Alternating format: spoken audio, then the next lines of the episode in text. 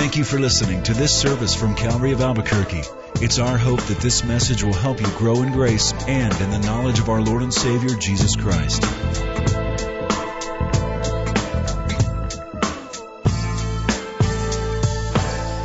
Now, I have read that the American Atheist Society wants their own holiday, sort of like Christians have Christmas and uh, those in the Jewish faith have Hanukkah. And there's been several suggestions, like a day called Agnostica, seriously, that is celebrated on December 14th. Uh, others have suggested, they have suggested Festivus, which is really something that comes from a Seinfeld episode. Um, uh, others have suggested Halloween. Um, I'm suggesting perhaps April 1st wouldn't be a, a bad take on it. Because the Bible declares it's the fool that has said in his heart, There is no God. A better translation would be, The fool has said in his heart, No God. Not there is no God, not denying the existence of God per se, but really no God for me. It's a personal choice. The fool has said that.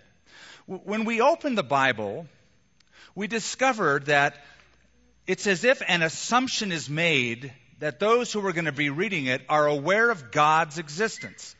Because it just starts out, in the beginning, God created the heavens and the earth. There's no philosophical argument for his existence, just God creating.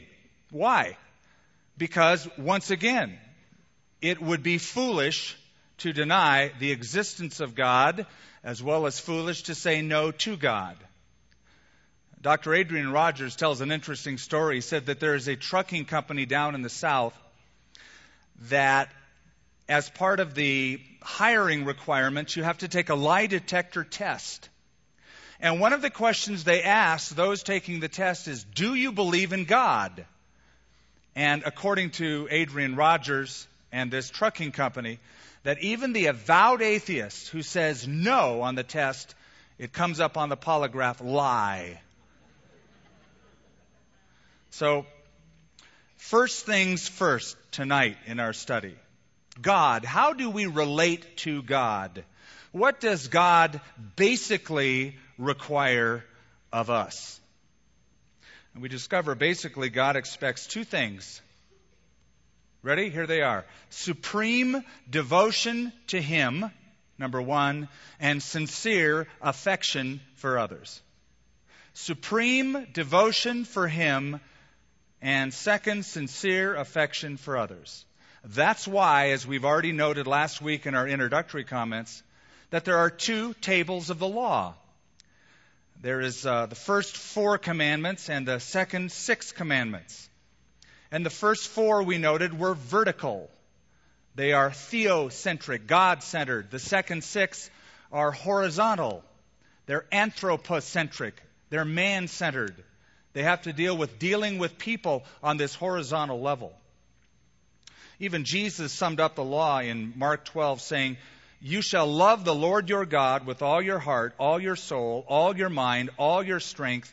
This is the first and the greatest commandment. And the second is like it. You shall love your neighbor as yourself. There is no other commandment greater than these. So today, tonight, and in the weeks ahead, this is going to be our focus. And let's look at the first three verses, which is the first commandment and its introduction. God spoke all these words, saying, I am the Lord your God, who brought you out of the land of Egypt, out of the house of bondage. You shall have no other gods before me. So we begin right where God begins. God begins with Himself. He's the top priority for everyone. You know, some years back, the Encyclopedia Britannica started putting out, they introduced 55 volume set called The Great Books of Western Civilization or The Great Books of the Western World. And it's the compilation of great minds, great thinkers uh, on all sorts of different subjects, ideologies, from art, medicine, law, etc. And it's been noted that the, the longest essay in these books is the essay on God. And Mortimer J. Adler, who was the executive chairman of Encyclopedia Britannica at the time, was asked why, and this is what he said. It's because more consequences for life follow from that one issue than any other issue. It's the biggest essay because the stakes are so high. If there is a God, then there is a moral law. He's the creator of all things. There is a moral law and there are consequences. If there is no God, then really nothing makes sense. There is no moral law and it's just a stab in the dark. It's just a guess. More consequences follow from that issue. Well, if the fool has said in his heart, no God, what do you say in your heart?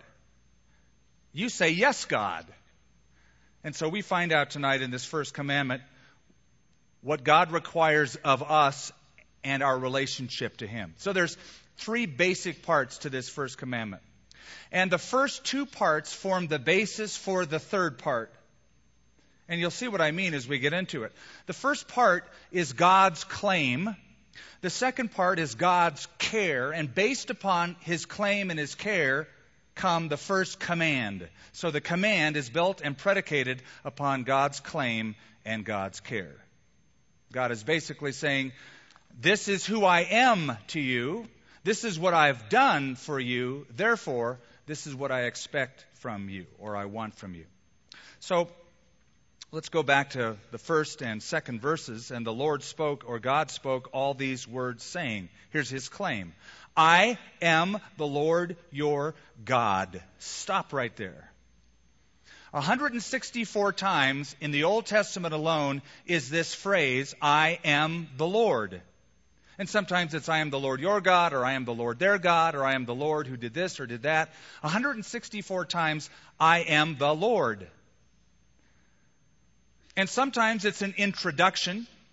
Usually, it's a premise for a commandment. It's like, here's the ultimate reason you ought to do this. Because I'm the Lord. You may remember coming home, or your parents coming home, I should say, and uh, maybe uh, you disagreed with a certain thing they wanted you to do, and you said, Why should I do that? And they would simply say, I'm your dad. That's why. Because I said so. And usually, when you were a kid, that was enough, right? You didn't, if you were smart, go beyond that. I am the Lord. So, God begins with this bold declaration I am the Lord your God. And so, what we see is God stakes his claim with his name.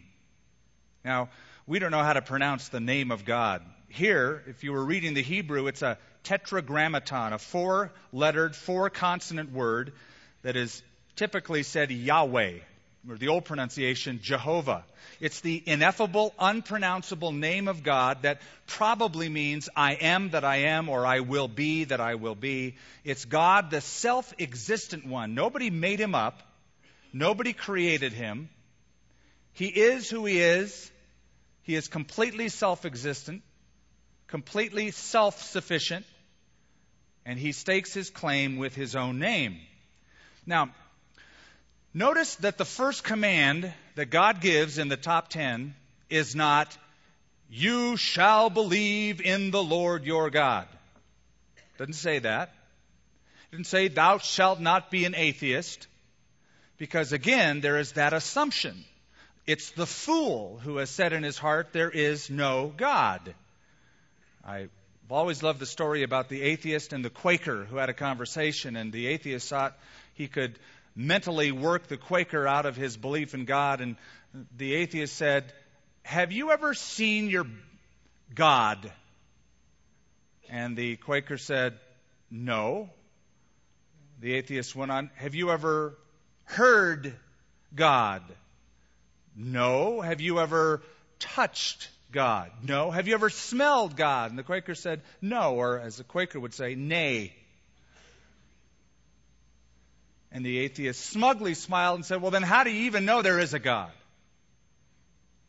Quaker smiled and said, Hast thou seen thy brain? Hast thou touched thy brain? And hast thou smelled thy brain? The atheist indignantly said, Of Course not. And of course, what followed you can expect. Then how dost thou know that thou even hast a brain? Said the Quaker. So, in this top 10 list and this first command, there's no apology given, there's no explanation, there's no argument for the existence of God, there's no philosophical clarification, rather a bold declaration I am the Lord your God. That's important to note. Because everything that follows is a revelation from that one true God. I remember years that I spent working toward a master's degree and having to take courses in philosophy and philosophic thought. And you know, I, I discovered these philosophers are a confusing bunch of folks. I mean, it is wearisome to read and pore through their thoughts and their kvetchings and their wranglings. One person said, Philosophers are people who talk about things they don't understand, but they make it sound like it's your fault. All questions and no answers. And I've spoken to a lot of different people who, when it comes to God and spiritual things, they just make stuff up. Well, I sort of feel, and I kind of think, and it seems to me, and they'll even say I'm a very spiritual person, but there's no revelation. It's all imagination. They're imagining things, they're making it all up.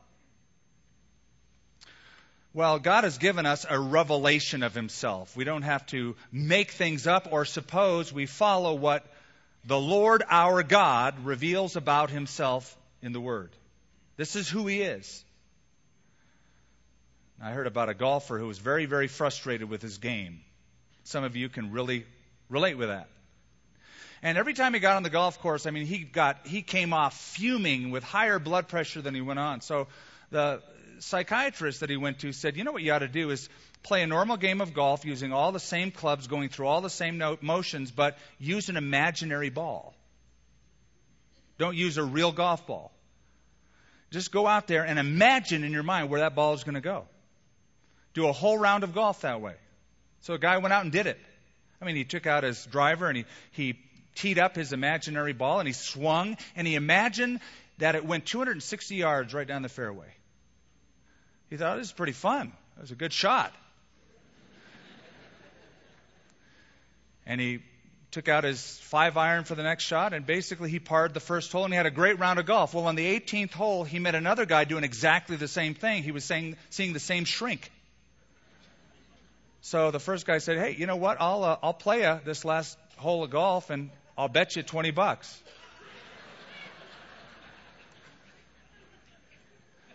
So the first guy gets up there and swings and he announces that was 280 yards right down the fairway.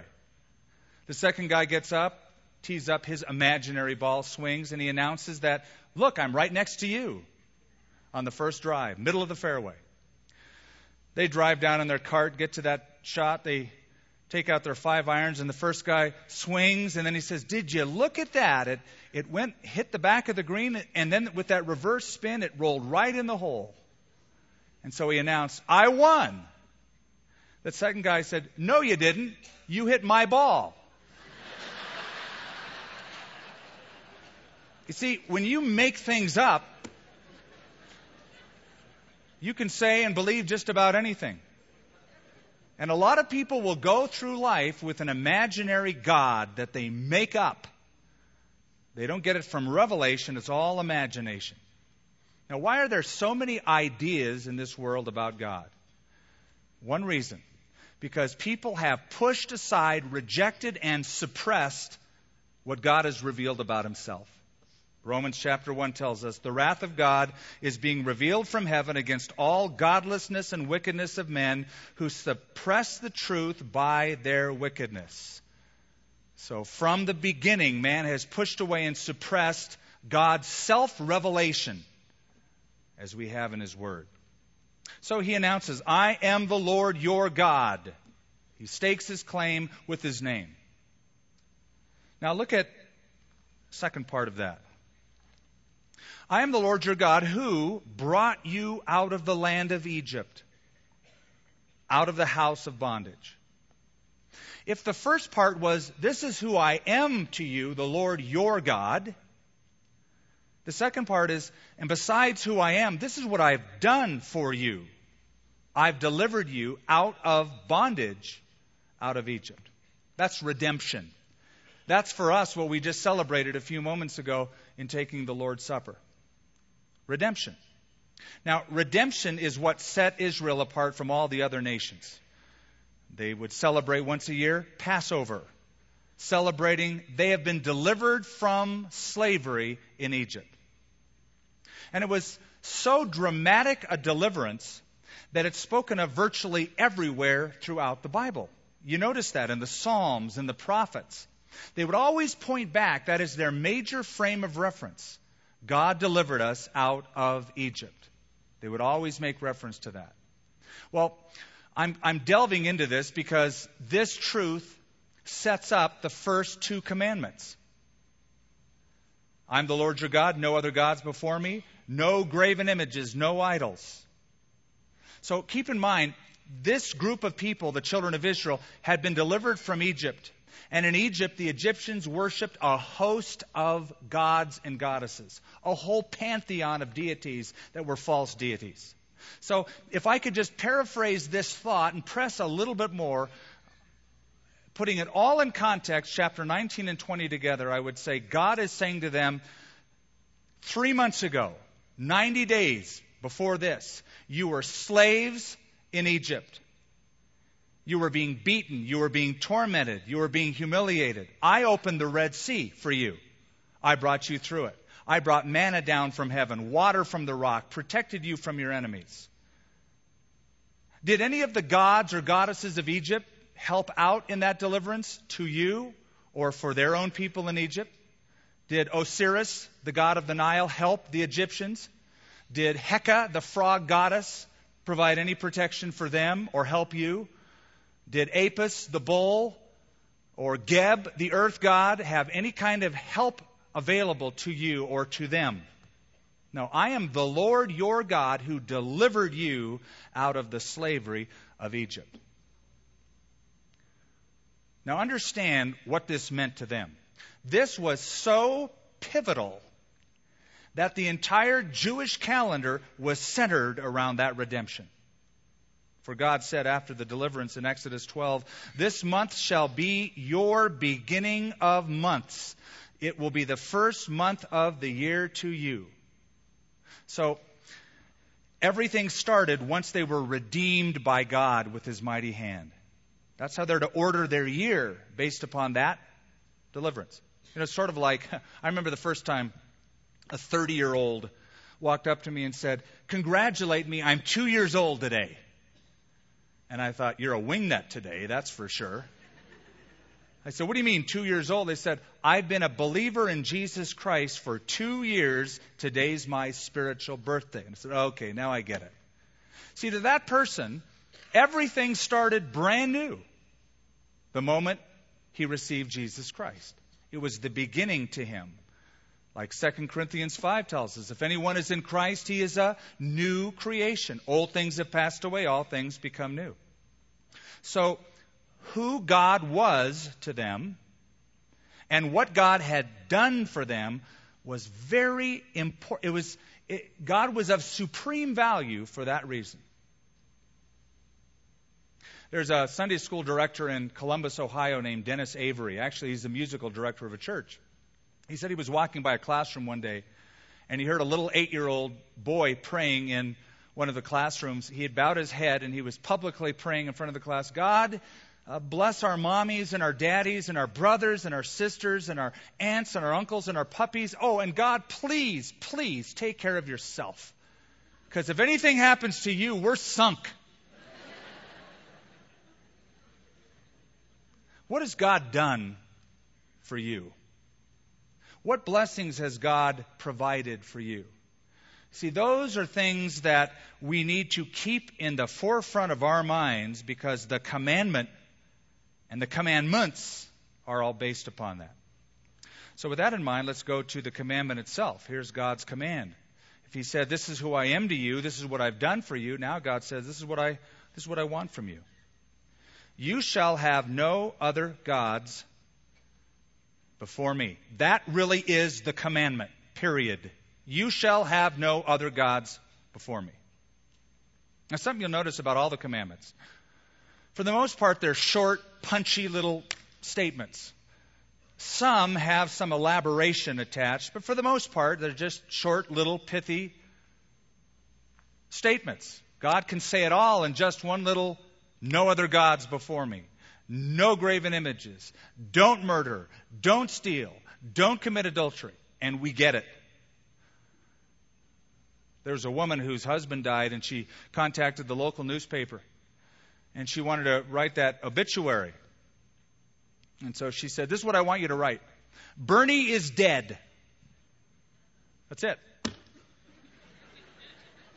And the newspaper man on the phone said, Well, ma'am, um, you know, if money's an issue, you, you get six words for $25.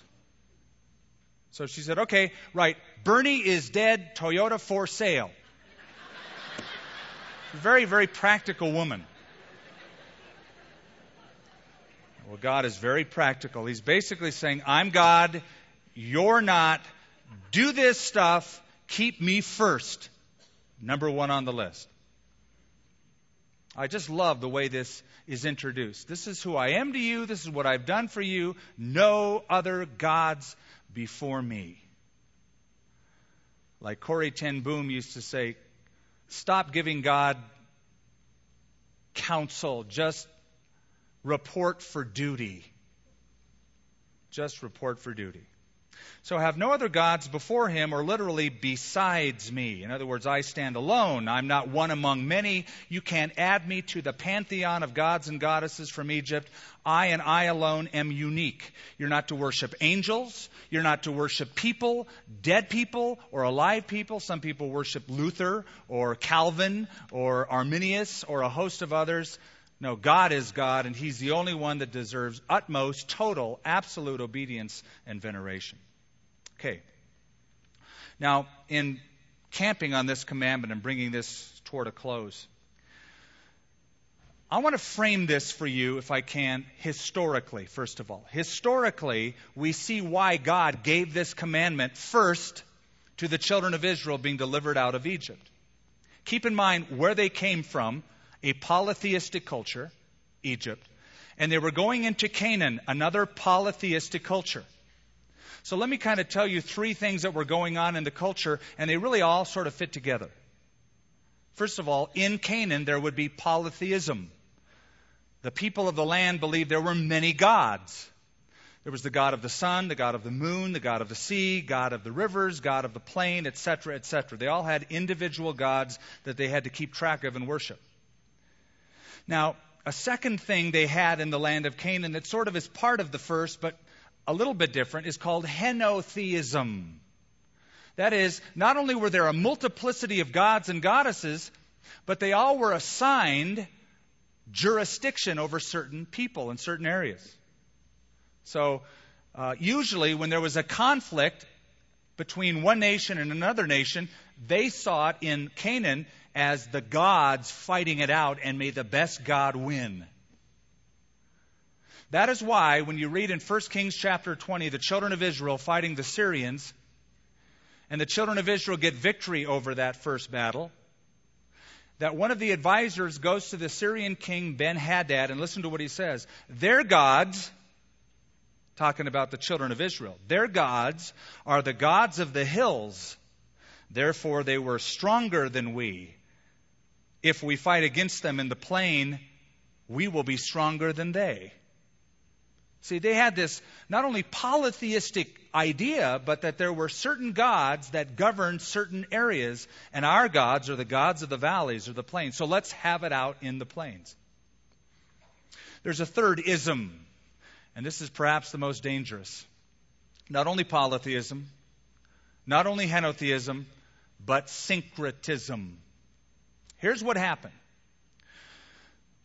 What happened is that the people of Israel started becoming like the people of Canaan. Instead of exclusively worshiping the one true God, they worship God and Baal, worship God and Ashtoreth, worship God and Molech. They started worshiping all of the gods of the land along with Yahweh. That's why Elijah on Mount Carmel in 1 Kings 18 said, How long will you falter between two opinions? If the Lord is God, follow him, but if Baal is God, then follow him. Okay, God is saying here, look, I don't want any rivals. I don't want any competition. I am the Lord your God. Now, some in hearing that would say, well, God is awfully insecure. No, just the opposite, friend. God is so secure that basically he's saying, I'm the only game in town. All those other gods don't exist. They're not real. They, people made them up. They're all products of somebody's imagination. Here I am, the only true God, revealing myself to you. Thus, I want exclusive rights when it comes to devotion and obedience. See, the gods of the other nations were contrived. All the gods of any other religious system, even today, they're made up. They don't exist. The only thing they would be is maybe some demonic spirit behind them deceiving people into worshiping them. But there's only one true God. So historically, we understand why God would give this commandment. He's the only one. But also pragmatically, God gave this commandment. You see, God knows that the human heart can only be fully satisfied when it's in relationship with God. So for God to say, I am the Lord your God who delivered you from your past, you will have no other gods before me. God is also speaking to the human heart, knowing that nothing else and no one else will satisfy. If you think about it, worshiping any other God is sort of like hugging a mannequin. Okay, you can, you can uh, see how frustrating that would be. You could hug a mannequin, but you will get no response. You can imagine a response. I heard it speak to me. It winked its eye at me. I mean, even a modern day doll has more response than any of those false gods or goddesses or images. At least you can pull a string and they'll say, I love you. or a myriad of other things they say now and they do now. See, that was David's contention when in the Psalms he pointed to the false beliefs and idols of other nations, and he said this They have eyes, but they can't see. They have ears, but they can't hear. They have noses, but they can't smell. Feet, but they can't walk. Hands, but they can't touch. There's only one true living God. I've, I've been throughout Asia and the continent of Africa and the subcontinent of India, and I've watched people bow before their gods and light candles and, and put all sorts of paint and ritualistic incense for hours. I have never yet seen that God supposedly make any kind of response at all. No response at all. You know, the other, about a few weeks ago, I was on the phone, I thought. I was talking to somebody. I got carried away. I talked a long time, not knowing that I'd lost the call. You drop a call, you know, but you just think, and you're going on, and 10 minutes have gone by, and they hadn't heard anything. And that's pretty frustrating, isn't it? It's like, ah, oh, I got to do it all over again. Well, how frustrating is it to pray for minutes or hours and it's sort of like, I'm sorry, the number you have reached has been disconnected or is no longer in service. You see, that's why Elijah on Mount Carmel, when they were going through all of the rituals of praying to Baal for hours, Elijah started mocking them. Call louder. Maybe he's on a vacation. Maybe he's predisposed. You see, In real life, you need a God who can hear you. In real life, you need a God who is strong. In real life, you need a God who will never leave you, who will never forsake you. So, because I am the Lord, your God, and I did something for you by delivering you from your past, there's something I want from you. No other gods besides me. Historically, we understand why. Pragmatically, we understand why. Nothing satisfies our hearts except a relationship with Him. And until then, you will never be satisfied, friend. In closing, personally, personally, we have to discover why this is an important commandment.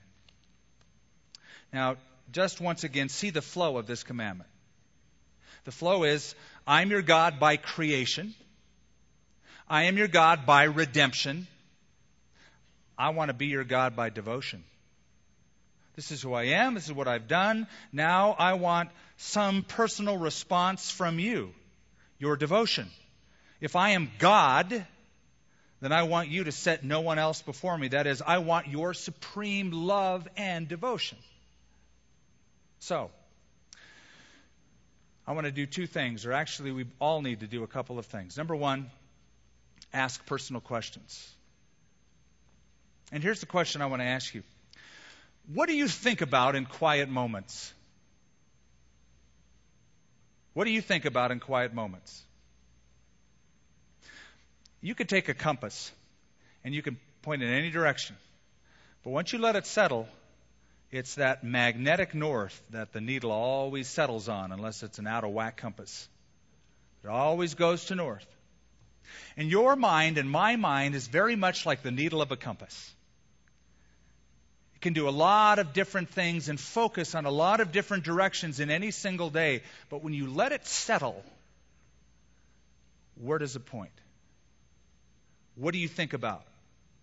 A girl, a guy, a hobby, a goal, a thing, more cash, the stock market, God. You see, that is a very fundamental internal question. The Bible says, as a man thinks in his heart, so is he. So that's the first question. What do you think about in quiet moments? After the personal question, we need to make a personal choice. And really, this is a choice that we make when we give our lives to Christ, I believe, but I also believe that we need to reevaluate that choice from time to time. Jesus said, No man can serve two masters. He's going to love one and hate the other, cling to one and despise the other. Joshua said much the same thing in his final State of the Union message his famous one in the end of the book of Joshua, as he gathered the people together in his old age. And he said, Choose this day whom you will serve, whether it's going to be the gods on the other side of the river that your fathers worshiped, all of those pagan idols that you came from, or the gods of the Amorites in whose land you dwell now, but as for me and my house, we will serve the Lord. Not the Lord plus them, just the Lord, to the exclusion of all the others. But he said, Choose this day whom you will serve. It could be that some are thirsty who have even come tonight. Nothing has satisfied that thirst.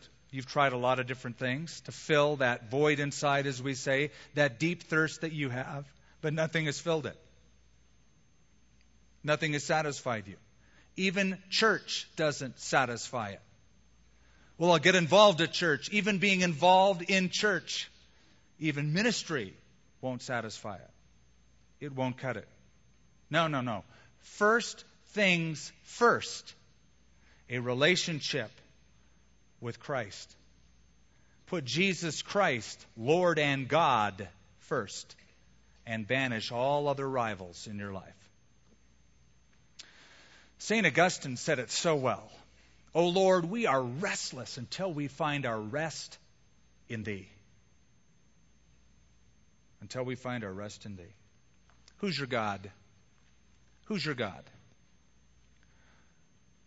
Whom do you serve? Who has delivered you from sin and given you life? That's the one to serve. You know, six weeks before Elvis Presley died, a reporter came up to him and said, Elvis, when you first started playing music, you said you wanted to be rich and famous and happy. Are you happy? That's a great question. He knew he was rich and famous. Are you happy? Elvis said, I'm terribly lonely. Of course, he said, I'm terribly lonely. Thank you very much. You can have it all and miss it all. Let's pray together. Heavenly Father,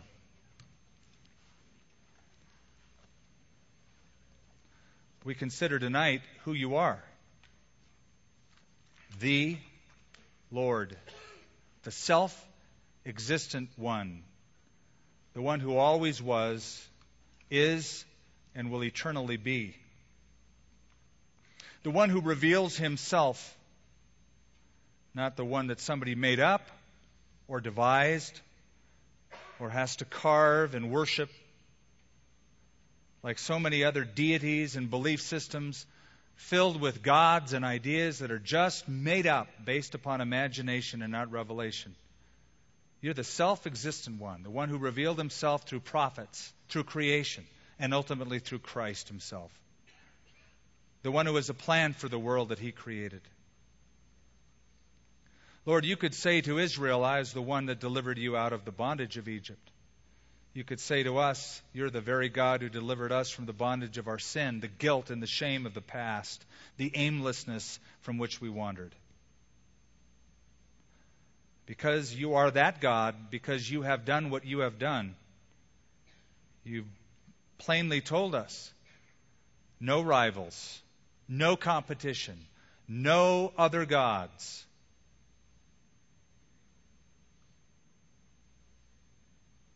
Lord, all of us deeply want to be happy, to be satisfied. And some of us have tried things that have done the very opposite, just created a deeper thirst. I pray if anyone is not in right relationship with you tonight that they would give their lives to Christ. And for those of us who are, Lord, we reevaluate who we are in the light of who you are and your claim upon us. And I pray that we would live with first things first God over us, deserving total and supreme devotion. In Jesus' name, amen. Thank you for listening to this service from Calvary of Albuquerque. If you would like more information about what you've heard in this message or about Calvary of Albuquerque, please visit our website at www.calvaryabq.org. If you have made a decision to follow Christ or would like someone to pray for you, please leave a message with our Prayer Watch line at 505 344 3658. Thank you and God bless.